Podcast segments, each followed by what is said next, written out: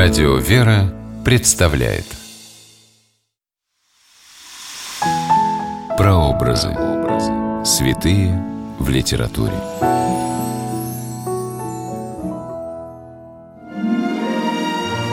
Стихотворения, написанные подвижниками благочестия, можно отнести к совершенно особому литературному жанру.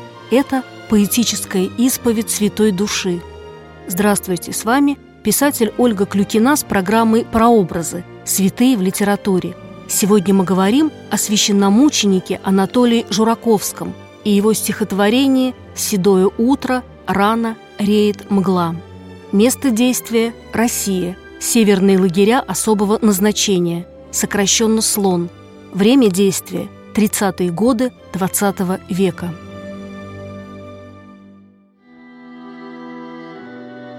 Анатолий Евгеньевич Жураковский стал священником в 1920 году, когда большевики начали активные гонения на церковь. Он был назначен настоятелем храма Святой Марии Магдалины в Киеве, где вокруг молодого батюшки, отцу Анатолию тогда не было и 30, сложилась крепкая православная община.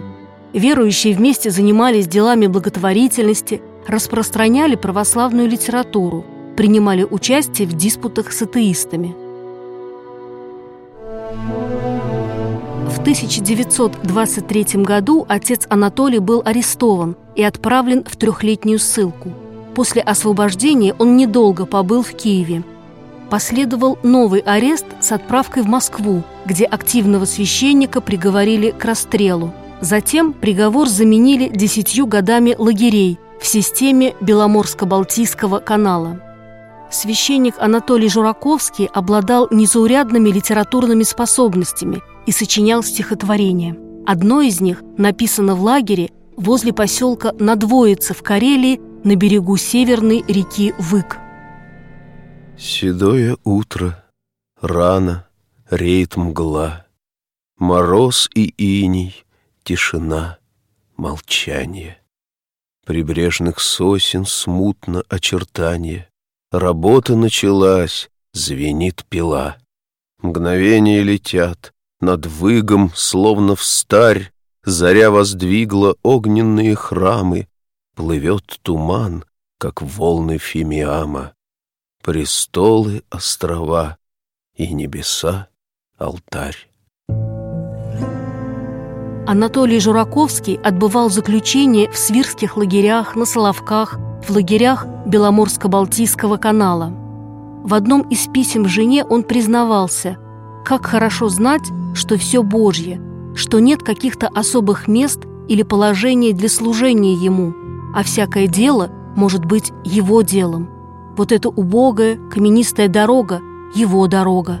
Вот этот труд над переброской и выниманием бревен и досок – Его дело, служение Ему – и, наконец, этот дощатый барак с койками может быть его, таинственным и полным благодати и трепещущих ангельских крыльев царством.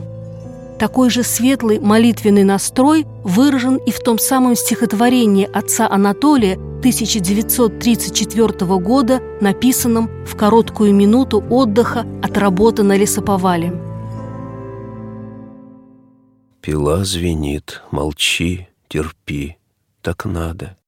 В себя войди, в венце живых лучей, В глубинах сердца храм. Готовь елей, войди в алтарь и засвети лампаду.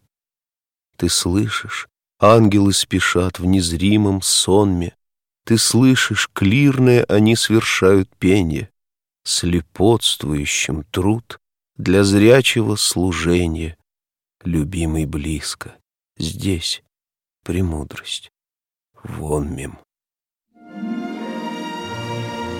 Премудрость вон.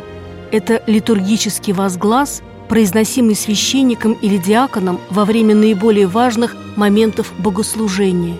Премудрость вон мим. Значит, будем внимательны, собраны – в письме из лагеря этот возглас в конце стихотворения звучит и как наказ не терять бдительности и быть готовым к новым испытаниям. В октябре 1937 года священник Анатолий Жураковский, находившийся на трудовом поселении в Карелии, вновь был арестован, заключен в тюрьму Петрозаводска и приговорен к расстрелу. Ему было всего 40 лет. Приговор привели в исполнение 3 декабря 1937 года, там же, в Карелии. Ныне священномученик Анатолий Жураковский причислен к лику святых. С вами была Ольга Клюкина. До новых встреч в авторской программе «Прообразы. Святые в литературе».